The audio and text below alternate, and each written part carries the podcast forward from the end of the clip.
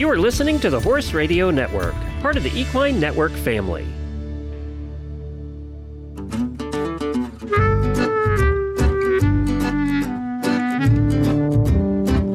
Welcome to Equus Farm Calls, where we take horse owners along with us to discuss important topics on equine health and care with industry experts.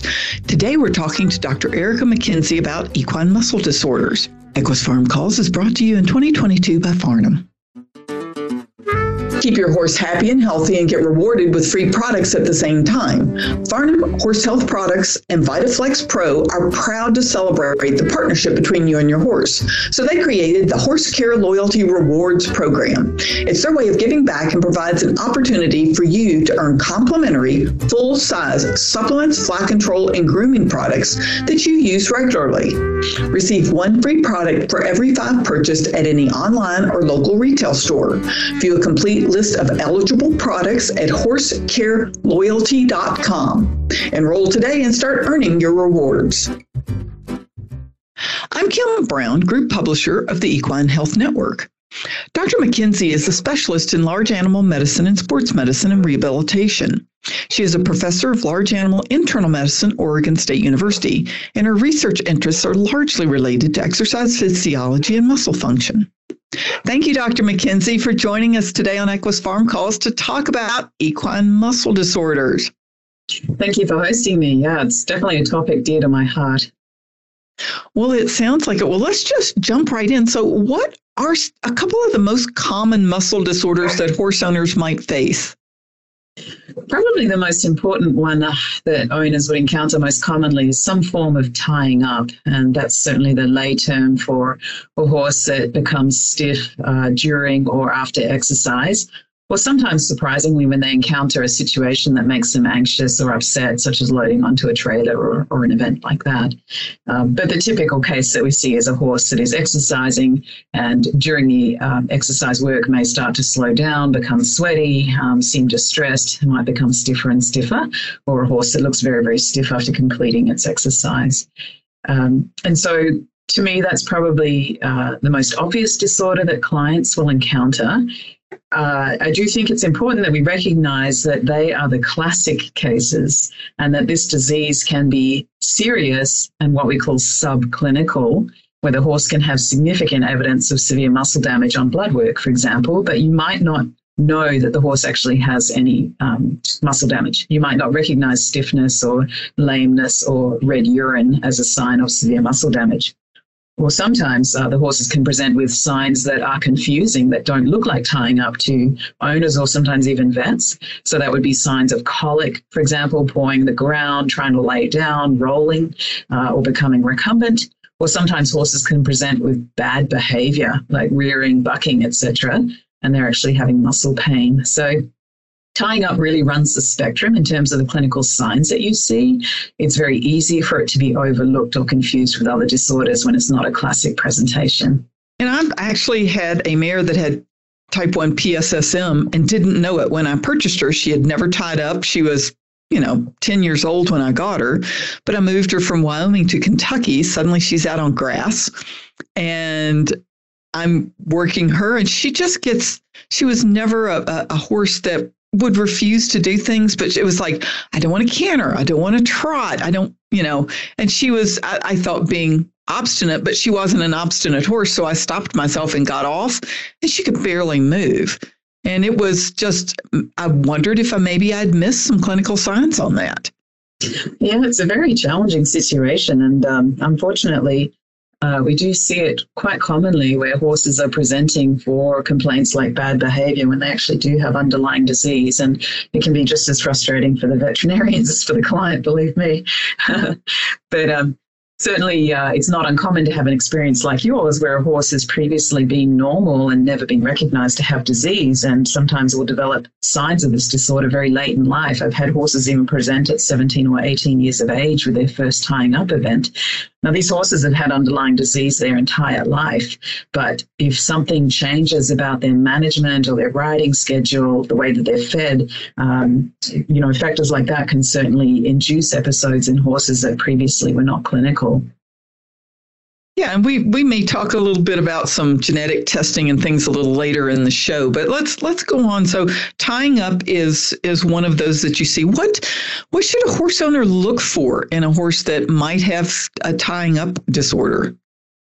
Yeah, as I said, the, the signs can certainly run the gamut. So the typical case is going to be a horse that becomes um, stiff, sweaty, uh, during exercise and may refuse to continue on with the task. Um, so a lameness that kind of gets worse as the horse goes versus warming up and warming out of it, for example.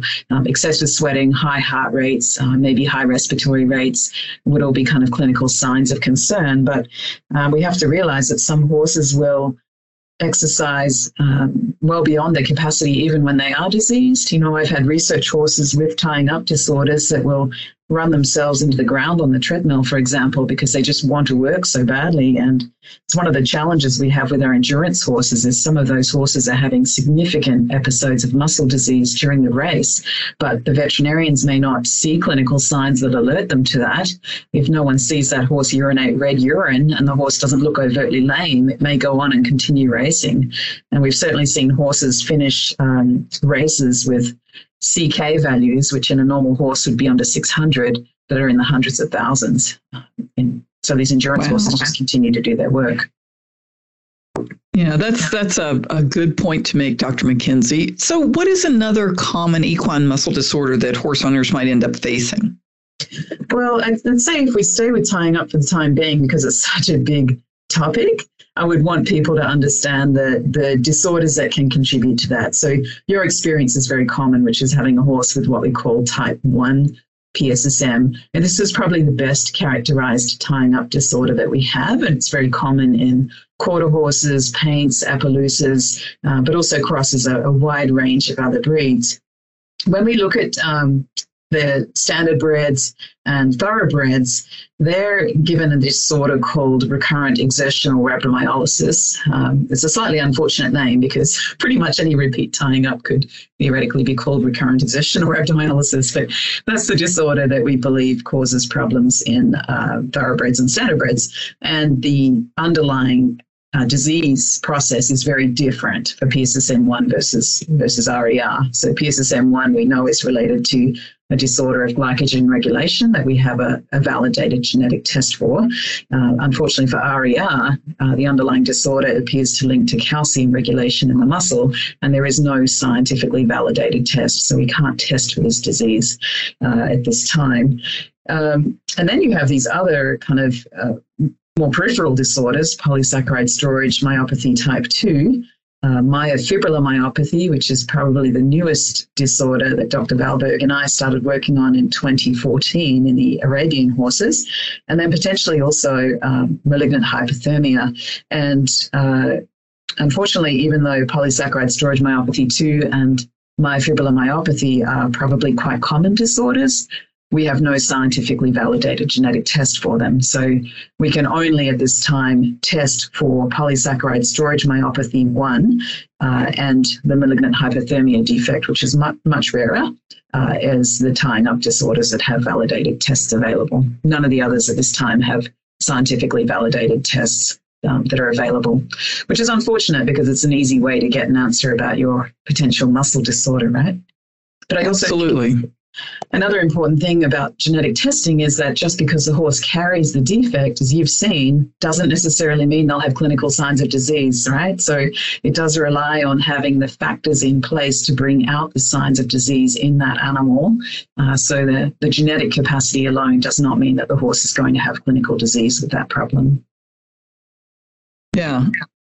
And you know, there there are a lot of exacerbating circumstances. You get a horse, and again, you you ask the past history, and you may that you know in the situation they were in, maybe you're going to do endurance with your Arab, and previously they were just trail riding their Arab, even if it's low level endurance. So it's a different type of stress and strain. So what else? What other might horse owners face that are are equine muscle disorders? I think the next biggest category that I'm interested in and that I see reasonably commonly would be uh, the nutritional disorders. And so when we're talking about the nutritional disorders, we're generally referring to a deficiency, and that would be of either selenium or vitamin E, or sometimes both. Um, Selenium is a is a very regional deficiency, so a lot of areas in the United States don't deal with that problem, and they're very lucky. Uh, here in the Pacific Northwest, so Oregon, Washington, um, Idaho, potentially California, uh, selenium deficiency is is pretty well recognized in a range of our herbivore species, including the horse. And horses only need one milligram a day um, of this of this critical element um, for normal function of muscle and other organs in the body. Uh, but it can be surprisingly difficult for them to get that dose uh, when they're in a deficient region because it's not present very well in the soil or the forage that is grown in our soil. And so, if they're not actively supplemented with selenium, there is a risk of deficiency. And uh, in our region, a lot of people have used selenium containing salt blocks as a method of, of trying to supplement their horse. But what we found in a large scale study of several hundred horses was horses that were only receiving selenium in a salt block were 20 times more likely to have deficient blood levels. Wow. Now, deficient blood levels don't cause a problem until they get particularly low.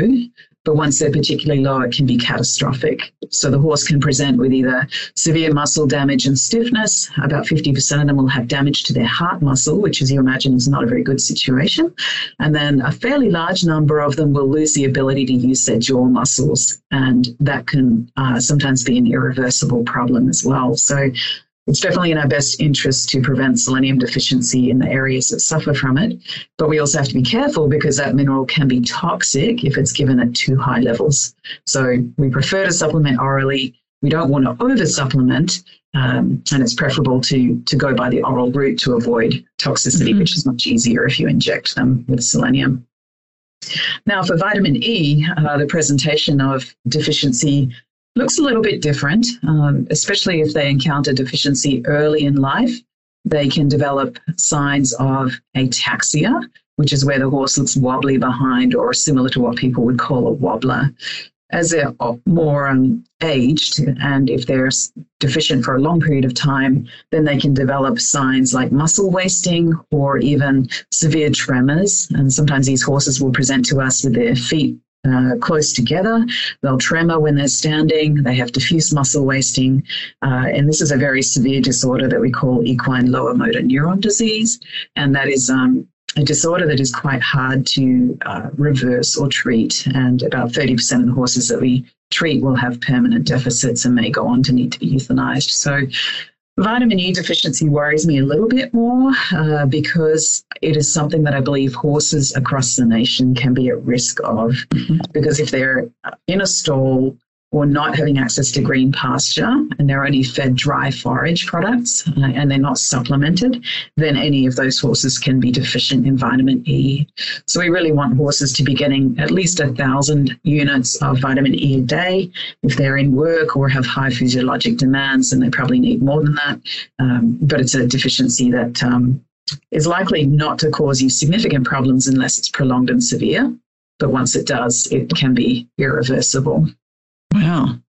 And of course, the best way to look at these things is to watch your horse. And if you have any questions, ask your veterinarian. So, what might horse owners say to their veterinarians if they suspect something like this is going on with a muscle disorder? Well, I think with tying up, certainly owners are going to potentially notice some of the signs that may indicate a muscle disorder. As I said, they can be they can be challenging signs and confusing signs. And so they might think they're dealing with a lameness or a colic or something like that. But looking for that association with exercise is really important. If you are only seeing the problem around exercise, then you might have to be quite suspicious of an underlying exercise induced muscular disorder. Um, with the nutritional disorders, I, I really rather that owners talk to their vets about good nutrition and practice good nutrition because those disorders are a disease of management. They're very preventable and the consequences can be disastrous. So I really prefer to be talking to owners about how to prevent them, not how to treat them or yeah. recognize them. So, you know, making sure horses are getting the minimum requirement for selenium each day given directly in their feed and the minimum requirements that they need for vitamin E um, each day given directly in the feed. Uh, I think that's the best way to, to deal with that. Um, and while so, we're talking, while we're talking about that, I just want to indicate that as as you have said i think before that vitamin all sources of vitamin e are not created equal right Yeah, so there's there's this division about synthetic versus natural vitamin E. Um, there are some advantages to natural vitamin E in that it's better absorbed into the central nervous system. For example, uh, you may find that it's more bioavailable to the horse, so it's easier to bring blood levels up more rapidly. Uh, but quite honestly, um, synthetic vitamin E can be very effective as well, and um, maybe sometimes uh, reasonably economic. Uh, it depends on what I'm treating. If I'm treating a deficiency, then yeah, I definitely gravitate more towards natural sources of vitamin E. Uh, but if the horse is just requiring daily maintenance, then as long as they're getting vitamin E, that's probably the most important thing, to be honest. So finding an economic source that is easy for the client to feed in the manner that they want to feed it, whether that's a powder or a liquid, um, for example. So Good. Okay, that's that's a good point then. You know, hyperkalemic periodic paralysis is a disorder that many of our quarter horse owners would be very familiar with. Uh, obviously, that's a that's a significant disease of the musculature, and those horses will show signs of muscle tremors or weakness, uh, or in severe cases where they have uh, both genes affected with the disease, then you may see signs of even asphyxia or cardiac arrhythmias. So it can be fatal in those cases. But um, unfortunately, a lot of our muscle disorders are also linked to positive traits. And that's part of the reason that they've been selected for. So when you look at HYPP, for example, which is a disease that I just mentioned, those horses have larger muscles because they have this abnormal underlying electrical activity going on in their musculature the whole time. So they are better muscled, they get higher points in the show ring, uh, for example. So it's been selected for. Um, and heterozygosity, where those animals have one uh, allele for that disease, is certainly well accepted and very prevalent. Homozygous animals, where they have two disease alleles, are no longer able to be registered by the AQHA, for example, and they're the animals that are more prone to severe signs of the disease when we look at type 1 polysaccharide storage myopathy, it's proposed that those horses are metabolically efficient. So they're what we call the easy keeper. Uh, so they also look nice and big and fat and glossy, and they don't require as much feed potentially to um, induce that body condition. So that maybe is the positive trait associated with that. When you look at recurrent exertional rhabdomyolysis in thoroughbreds and standardbreds, uh, pretty thorough epidemiologic study has shown that both of those breeds are faster racehorses. So their underlying disorder lets their muscle contract and relax more rapidly than a normal horse. And they don't tie up in racing, they only tie up in training. So if you can get them through training, they're actually faster horses. And so that's been selected for. And so when we look at our different disorders in, in horses that are genetic in origin, often they are accompanied by some sort of positive trait. And for that reason, we're now looking at some of these disorders having a prevalence of up to 60% in some wow. of the specific populations that we work with. So, you know, there's definitely pros and cons here, and it's a very controversial kind of um, uh, perspective on the topic, right? Because we normally think disease is bad, but sometimes it brings good things that we want as well. And so we're trying to pick this balance between the disorder and the, and the positive traits it brings. Yeah. Well, is there anything else that you'd like to tell our horse owning audience about, you know, some of these muscle disorders? Yeah, I think the most important things are, um, for my mind, be familiar with which disorders you can get a validated genetic test for. So that would be hyperkalemic periodic paralysis, polysaccharide storage myopathy 1, malignant hyperthermia, the myosin heavy chain 1 mutation, which is one of our newer muscular disorders, and glycogen branching enzyme deficiency. So they're really the five muscular disorders that we know of in horses that have scientifically validated genetic tests. The ones that we don't have scientifically validated genetic tests for yet are recurrent exertional rhabdomyolysis in the thoroughbreds and standardbreds, myofibrillar myopathy in the warm bloods and Arabians, and polysaccharide storage myopathy 2, which tends to affect warm bloods and sometimes quarter horses. So those diseases are particularly problematic because we know they're there and we know something about them, uh, but we don't have a great way to test for them beyond muscle biopsy at this time. Um, And I think the second thing that I'd say about that too is, as I've mentioned before, just because a horse carries a specific allele for a disease doesn't mean that it will have the clinical signs of disease, that it does have to be uh, brought out, so to speak, by the different management factors, exercise regimes, and so on that people um, utilize. So the good news for that point is that that allows you also to be able to manipulate it. If you can figure out what the triggering factors are for some of these disorders, you have the chance to manipulate them. Um, I think also when you do genetic testing, looking at is this an animal that's homozygous and has two disease alleles, or is it a heterozygous animal with one disease allele? Because that's going to uh, potentially affect the severity of the trait. It's also going to influence breeding that animal, right? If you breed a homozygous animal, it will without doubt pass on one of the disease alleles. If you're breeding a heterozygous animal, you're decreasing your chance of passing along the disease allele. And all of these disorders can be homozygous, except for malignant hyperthermia. We don't recognize homozygous individuals for that disorder, and we believe it's probably related to them dying in utero. They can only be heterozygous. Um, okay. These diseases can also interrelate with each other. So, for example, PSM, PSSM1 horses, if they're homozygous, will be more severe. But if they're heterozygous or homozygous and also have the malignant hyperthermia allele, they'll be more severe. So I think if you are going forward with genetic testing, doing comprehensive genetic testing where you're running something like the AQHA five panel or six panel testing where you're getting multiple diseases, I think has has value as well. Good, good advice. Okay, and Dr. McKenzie, is there anything else that you'd like to um, mention on this today? Um, just quickly looking back at some of my slides here, trying to decide if there's anything else that I should be sharing. It's such a massive topic. I mean, I love muscle, but I've spent 20 years looking at it, and it just oh. amazes me how much there is to know about it. And Absolutely. it really is the hidden system. You know, I think it helps it helps us to recognize that in certain breeds of horse like the thoroughbred muscle is over 50% of the animal. You know it's a massive system. It's a very complicated system. It can take up to 80% of the blood supply during exercise for example. So it is an incredible organ in the animal and it is very prone to disease in the horse unfortunately compared to other animals. Um, and those signs of disease can be super confusing and and especially for people that have never encountered it before or veterinarians that aren't familiar with some of these some of these challenges.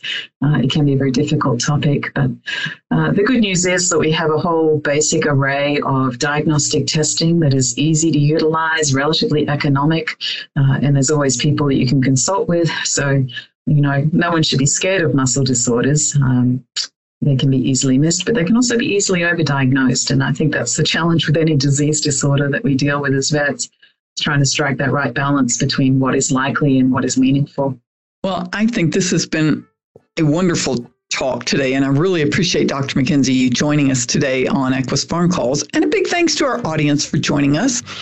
And if you have any suggestions or comments, feel free to contact me at K Brown, that's the letter K Brown, at equinenetwork.com. Equus Farm Calls is a production of the Equine Podcast Network, an entity of the Equine Network, LLC.